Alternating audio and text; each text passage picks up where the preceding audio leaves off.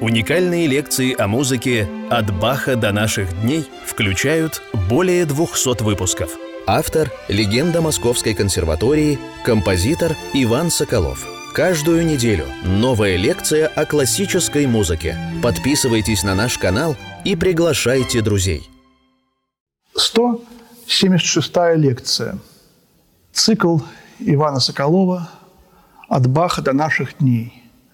Шостакович – афоризмы. Мы остановились на седьмом афоризме «Пляска смерти». Тема смерти уже возникала в этом цикле. Вообще тема смерти для Шостаковича очень важна. Вспомним 14-ю симфонию, всю посвященную смерти. Стихи только о смерти. Вспомним э, альтовую сонату.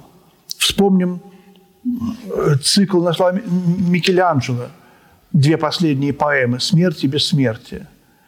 Это только то, где он просто впрямую говорит о смерти. А так вообще практически каждое сочинение Шостаковича – четвертая симфония, последняя часть. Апофеоз смерти.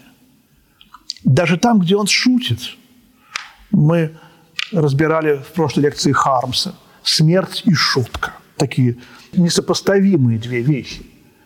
Достоевский. И вот первое такое демонстративное обращение к теме смерти. Ну, а в 27 году, друзья, это была тема, опять же, немножко усмехаясь саркастически, очень актуальна. Вот, потому что царила в обществе смерть. Вот ты выходил из дома, и тебя могли убить. Ты мог не вернуться – об этом много написано. Читайте «Окаянные дни» Бунина, читайте э, Куприна, э, читайте потрясающие рассказы художника Константина Коровина, который писал гениальные картины, но эмигрировал в Париж, и он начал еще э, здесь, но в основном он там писал каждую неделю по рассказу, у него были проблемы со зрением – меньше писал картин, но это проза, которая, на мой взгляд, ничуть не хуже, а иногда даже и лучше того, что делали профессиональные литераторы. «Пляска смерти». И вот все эти картины, гравюры средневековые, о которых мы часто говорим в наших лекциях, э, и Дюрер, и Кранах, и другие художники, которые изображали э, скелеты, держащие в руках скрипки, флейты, волынки и играющие на них, и танцующие эти скелеты. Что имелось в виду? Вот пляска смерти. Потом эта тема была поднята сенсансом, листом. Диес Ира, вот э, день гнева, апофеоз греха. И вот здесь Вспомним все-таки, что это афоризмы. Вспомним, что это точка золотого сечения этого цикла коротенького. И послушаем эту пьесу короткую. Седьмой афоризм. Пляска смерти.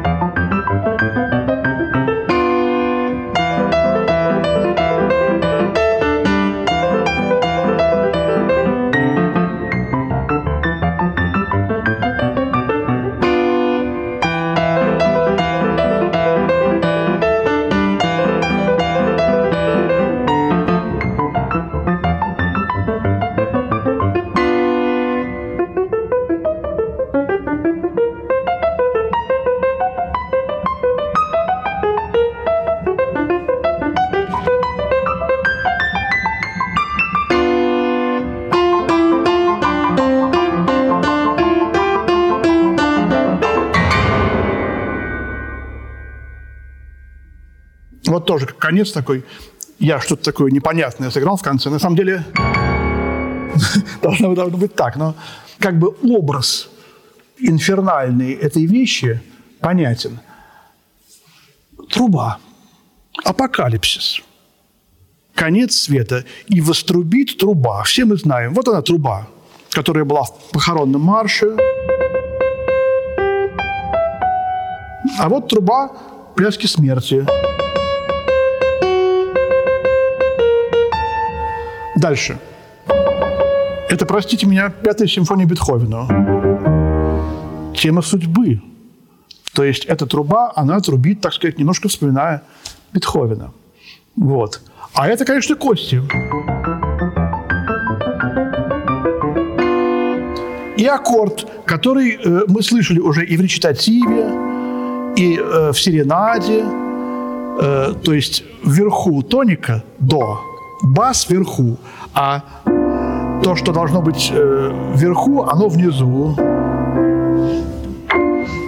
То есть все не так. Вот. Ну и, конечно же, вторая тема этой пляски смерти, тема диес ира, диес ира, диес ила, это то, что практически у нас на слуху от средневековых э, григорианских монодий. То, что нам э, лист втемяшил в голову, то, что было у Баха, конечно же, у Баха это было всегда. То, что можно найти и у Бетховена, но в основном этот диез ира стало у Листа, у Рахманинова, у Мисковского и очень много диез ира у Шостаковича. Хотя и у других романтиков тоже есть это. Вот, но здесь пародия. Посмотрите, что делает левая рука. Такой вальсок ужасно примитивный. Даже нет двух гармоний, одна. Как это было в серенаде. Да. Просто брецает рукой по струнам. Вот. А потом опять идея пустых струн. Там гитары, а здесь скрипки.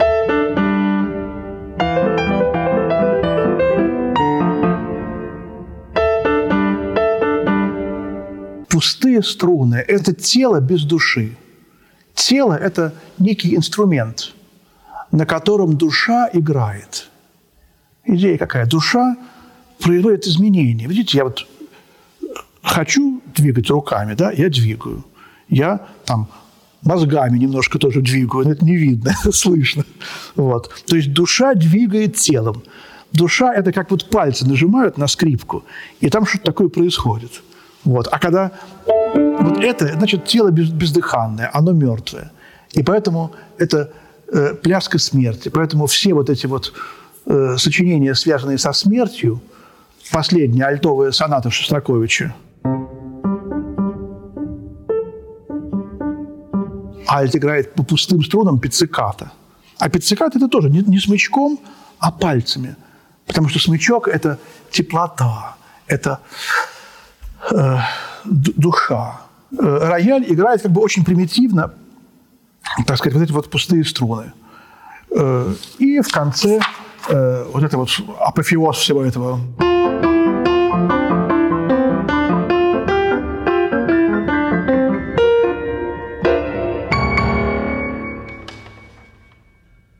такая, в общем, ну, пародия на что-то такое, что будет во время апокалипсиса.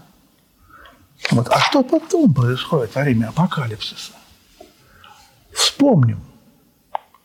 Вы знаете, наверное, пророчество Иезекииля, которое читается в Великую Субботу э, перед Пасхой. В субботу грандиозная литургия, утренняя, с 17 паремиями. Паремия – это ветхозаветное чтение. И все стоят и слушают Ветхий Завет. И одно из самых потрясающих чтений – это то, когда Иеремия увидел огромное поле, полное костями, как, как Верещагин, да, в Третьяковке, да, черепа. И вдруг эти кости стали двигаться, пишет Иеремия в своем пророчестве, и составляться рука к руке, нога к ноге, ребро к ребру. А потом, когда они составились, они стали облекаться мясом. А потом они стали подниматься. Это вообще, знаете, вот фантастическое зрелище в стиле 20 века. Вот. И когда Моцарт пишет свою лакримозу, свое самое последнее сочинение, почему это читается перед Пасхой? Потому что Пасха – это всеобщее воскресение. Христос воскресе из мертвых, смертью смерть поправ, и сущим в гробех живот даровах. И вот те, кто в гробех, они оживают. И вот когда мы слышим вот эту лакримозу, знаменитейшую, гениальнейшую музыку, которую Моцарт написал буквально за несколько дней до смерти. И там у него есть такое место, э, когда все оживут. Он об этом думал перед смертью, что он оживет. Наступит время, когда его кости также подымутся. И вот этот вот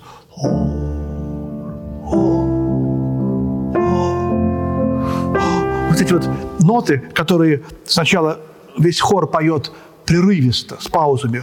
О, о, о, как будто кости, а потом они оживают. О, о, о, и они как будто мясом эти ноты обрастают. Это мое любимое место в лакримозе, а потом они, правда, обратно уходят. И не помню, кто из дирижеров гениальных, по-моему, Малер – он придумал такую штуку. Он, когда играл реквием Моцарта, он э, весь хор заставлял петь сидя, до лакримозы, до того номера, который, в общем, Моцарт, как считается, последним написал. И вот когда начинается это место, о, о, они все по одному начинали вставать. И в зале был шок – Потому что люди понимали это латинский текст. Мы уже, мы уже сейчас не понимаем, там, что, о чем там поется. Ту, туба мирум. Вот, вот это, это же туба мирум. Туба мирум спаргенс зонум. Это то, что тромбон играет у Моцарта. Восьмой афоризм Шостаковича. Канон. Очень странный канон. Как будто бы, знаете, вот эти кости – начинают двигаться и соединяться –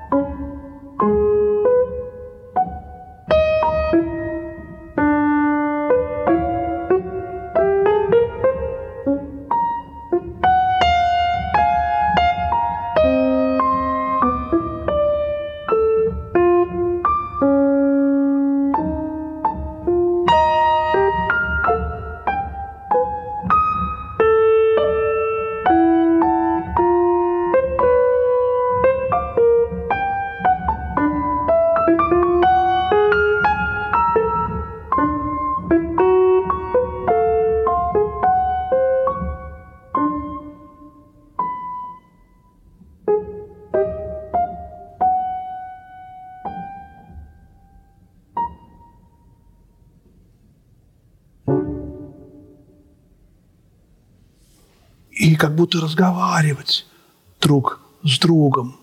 Когда я играю этот канон, то я вспоминаю еще одно удивительное место из его оперы «Нос», которая возникнет вот сейчас уже буквально вот в 27-28 году. Этот фрагмент оперы «Нос» даже вызывает смех при упоминании о нем – это знаменитый актет дворников. То есть восемь дворников, которые подметают улицу, поют сложнейшую полифоническую восьмиголосную структуру. Здесь трехголосный канон, а там восьмиголосный канон. Я сейчас точно не помню, но это звучит примерно так. Семен, о, ты улицу подметал, о, ой, ну, вот, вот такой, это все, там музыка какая-то, что-то играет, в, в этот момент нос, там Иван Яковлевич. Но они там такая фантасмагория, которую надо слушать. Пересказать ее невозможно. Но этот актет дворников – это, конечно, в общем, некая метафора того, что все мы дворники э, в этом мире. И, в общем, грандиозное, так сказать, значение этого образа дворника как некоего... Э, вот у меня тут э, книжка Хармса.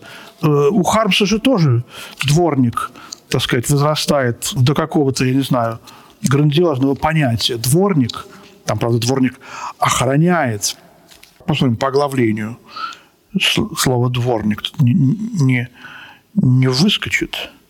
Охотники, Федор Давидович, Пакин, Иракукин. Но все знают, что Хармс и дворник – это практически как бы синонимы. Можно сказать так. Вот. А дворник, который охранял дом, который все знал, дворник, он был как бы, ну, тоже таким неким, но если не богом, то, ну, каким-то, в общем-то, максимально приближенным к Богу, человеком каким-то. И вот когда этот канон предтеча актета дворников, тут, между прочим, соли део глория, ноты вступления, фа диез, до диез, ре,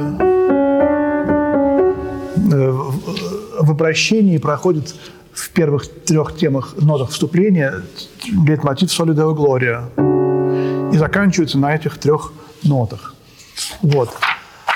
А последние две э, пьесы этого цикла тоже, они совершенно очень такие необычные страны. Никакого мощного завершения, так сказать, ну, сценического такого, пафосного, концертного здесь нет.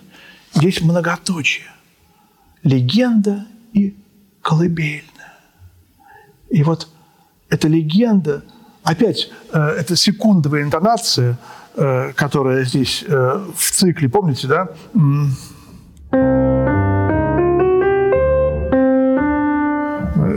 Или там этюд. Вот, там в Ноктюрне. Как это замечательно было в Ноктюрне. Обратили внимание, когда этот пассаж страшный идет на педали.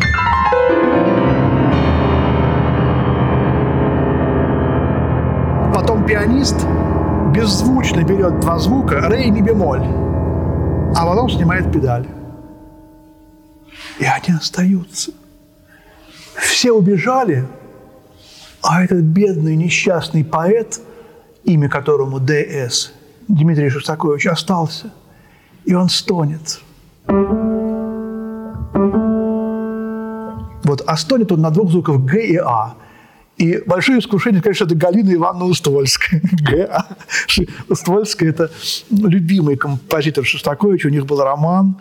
Но, конечно, тогда он не знал Уствольской, ей было 7 лет всего. Но тут какие-то такие ну, смешные пророчества возникают, вот когда мы смотрим и Ноктюрн этот, и все эти афоризмы. И вот эта секунда, она, конечно, пронизывает эту э, легенду. Thank you.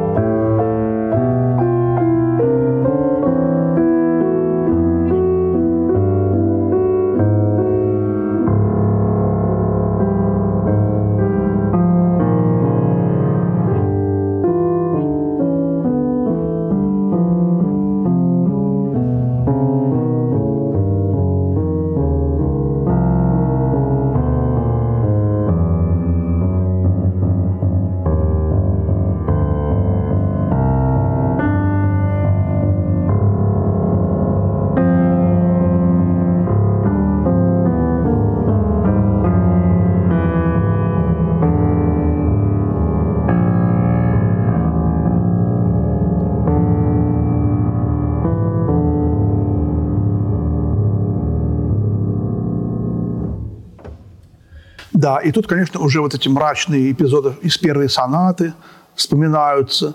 Нарочитая антиромантичность. Педаль не указана. Хочется как-то вот так вот сыграть.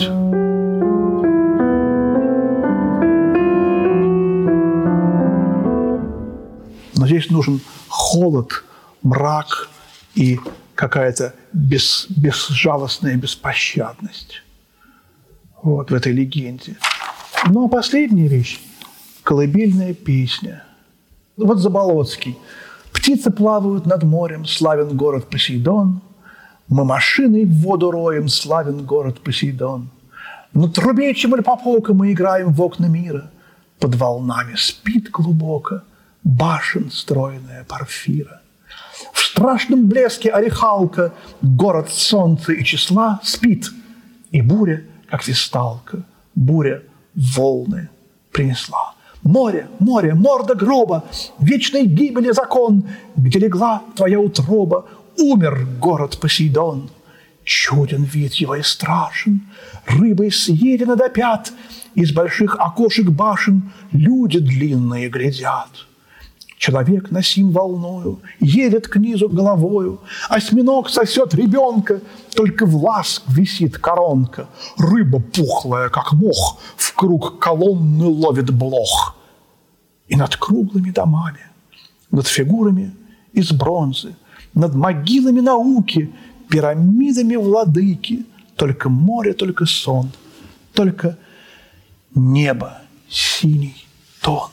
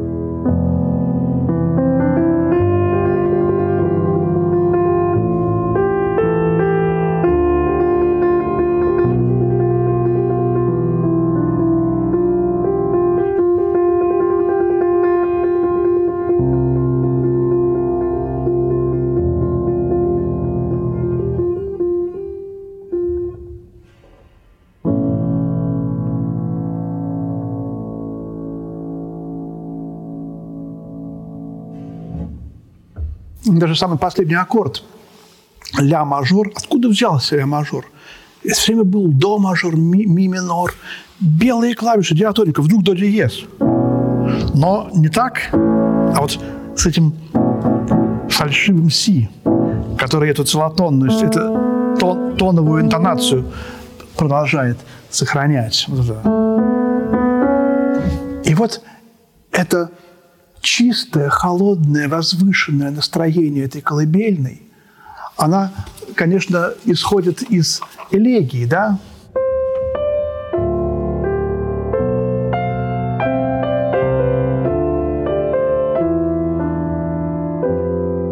Помните эту четвертую пьесу э, и явная репризность. Э, есть еще один. Мы говорили о Шонберге, мы говорили о Хиндемите – когда э, вспоминали эти афоризмы, это музыка, которую впитывал молодой Шостакович. Шонберг был старше на 34 года, Хиндемит на 11 лет. Но Стравинский еще здесь очень слышен, очень присутствует мощно.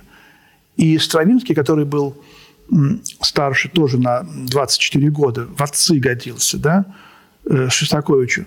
Стравинский э, уехал в Европу, жил в Париже в это время и писал вот такие сочинения, которые Прокофьев называл э, «бахизмы с фальшивизмами».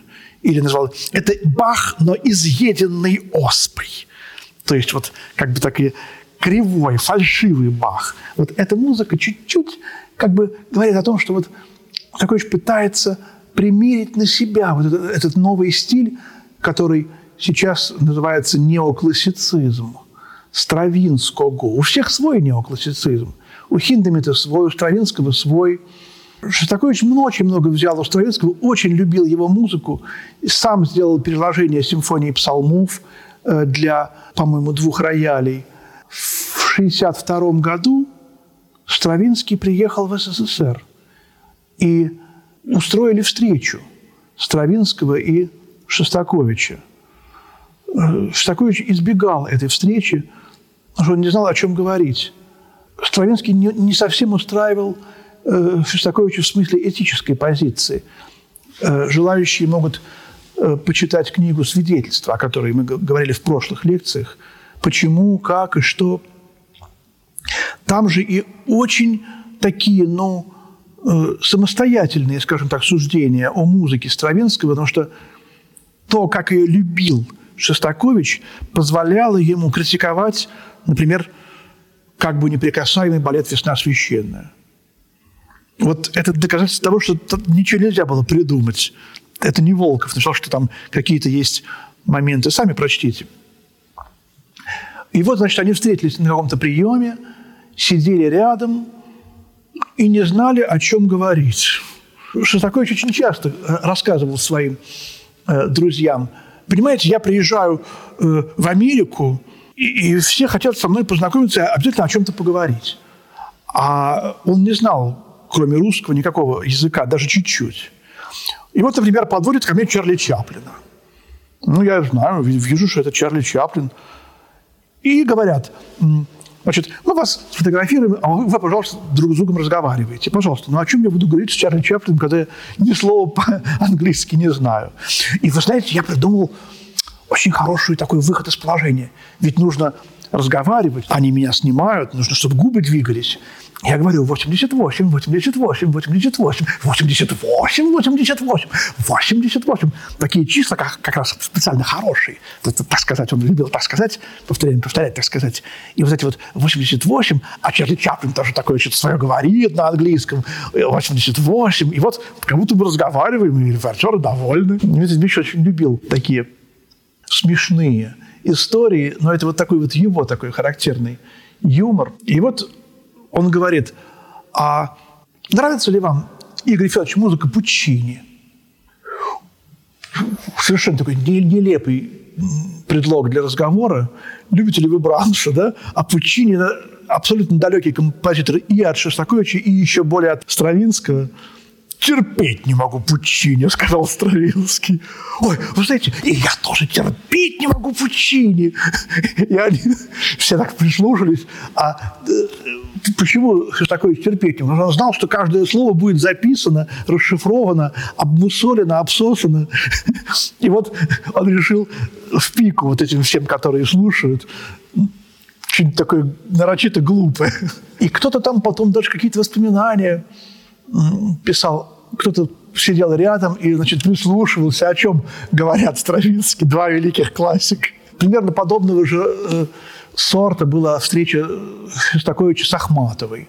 У Ахматовой гениальные стихи, я не знаю, как к ним относился Шостакович, он не положил на музыку ни одного стихотворения Ахматовой, хотя последняя вещь э, из э, цикла «Шесть стихотворений» Марины Цветаевой, она называется Анне Ахматовой. То есть Цветаева посвятила эту вещь Ахматовой. И, и Шостакович написал это, гимн, гимн поэзии Ахматовой. Вот. И он сам об этом пишет, что так получилось. Ну и тоже вот они где-то были в одном доме творчества, по-моему, около Ленинграда, и в разных дачах их предложили познакомить. Шостакович пришел к Ахматовой, она очень красиво, со вкусом оделась, а он по-моему, был в сандалиях. Что-то... И он вдруг увидел свои сандалии. Ну, дом творчества, лето. Он никогда обычно не... Надо было ботинки одеть. Или что-то, что в, таком духе. Или, может быть, без пиджака, я не помню. Какая-то у него была э, в, в туалете, в, в одежде вещь, которая его вдруг начала смущать. И он, значит, смутился, и как-то они... Ну, якобы поэтому ни о чем не поговорили. Но это мне напоминает тоже какую-то историю э, Даниила Хармс и Юдина. Хармс пришел на концерт Марии Юдиной, а Юдина играла босиком. Вот, Юдина любила вообще играть босиком, ей мешали туфли, и дирижер Купер на репетиции сказал «Аберфрау Юдина», смотря на ее ноги, чтобы на концерте были туфли. Она забыла, конечно, перед выходом. И кто-то говорит, Маруся, а туфли? Ой, да, Купер сказал, что надо туфли. Девочки, у кого есть туфли? Дайте мне. Кто-то снял свои туфли, они ей оказались малы, она с трудом доковыляла до рояля, села за рояль, скинула их и, значит, начала играть опять босиком. Купер увидел а Хармс сидел в это время в зале, а может быть, не в это время, может, другая история. И вдруг, пишет Хармс, я увидел, что у меня расстегнута ширинка. Какой ужас! А, а рядом женщины. Я, говорит, перестал слушать музыку и думал, как мне себя повести. Э, застегнуть ширинку – это ужасно, все обратят внимание – не застегивать еще хуже, все еще больше внимания обратят. Он не понимал, что люди не смотрят на ширинку Хармса, а слушают Моцарта. Поэтому вот влияние Стравинского в десятом афоризме Шостаковича, колыбельная песня, очень сильно. Вот он, выход логический из нашего сумбурного повествования – мы закончили афоризмы Шостаковича. Это ранний период его творчества. Э, форте... Чистой фортепианной музыки у него уже не будет э, до прелюдии. 27-й год – это афоризмы. Вот, прелюдии – это 32-й, первая прелюдия написана 30 декабря 1932 года, а в основном он написал их в начале 1933 года и 1 марта закончил. Вот он будет писать вторую, третью симфонию, будет писать оперу «Нос», будет писать Катерину Измайлову. Две оперы пройдут. Вот. Но как бы то ни было, уже к этим прелюдиям он придет совершенно другим человеком. И вот эта его эволюция, эволюция, Вообще, почему у Шостаковича началась эволюция? Это очень большой вопрос. И почему он не писал вот такую музыку дальше, как афоризмы? С одной стороны, конечно, потому, что нельзя было такую музыку писать. Его просто, так сказать, ему не дали бы писать. С другой стороны, общество было не то.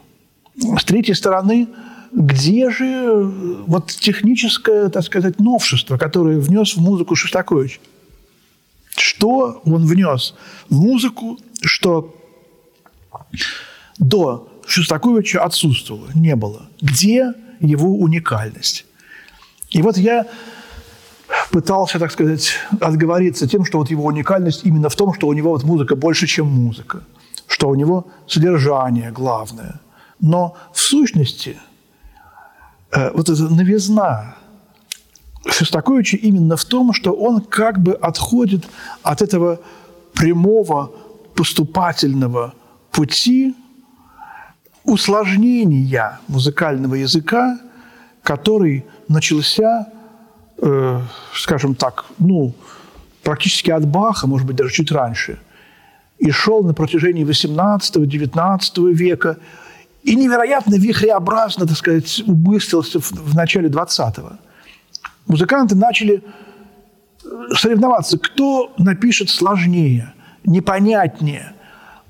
И вот Шостакович очень быстро вдруг показал, что он может писать так сложно и непонятно, как, как просто никто – и понял, что, так сказать, на этом пути просто дальше, видимо, ничего не э, возможно.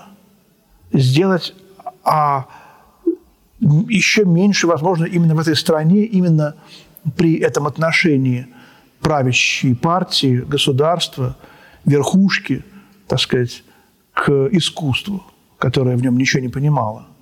Вот. А они, ничего не понимая, заказывали искусство. И они говорили, и тогда невероятно было под увеличительным стеклом все твое искусство как художника. О, о каждом твоем новом сочинении писали в газетах. И уже когда Шостакович написал эти афоризмы, о которых мы говорили в прошлый раз, уже послушав эти афоризмы, все объявили, что в творчестве Шостаковича наступил очередной кризис – ему было 21 год, понимаете? У нас 21 год еще, ты еще даже не профессиональный композитор. А тут у тебя уже кризис, уже во всех газетах о тебе говорят. Так же точно было и в 50-е годы. Всех студентов, окончивших Московскую консерваторию, принимали в Союз, о них писали статьи в журналах «Советская музыка».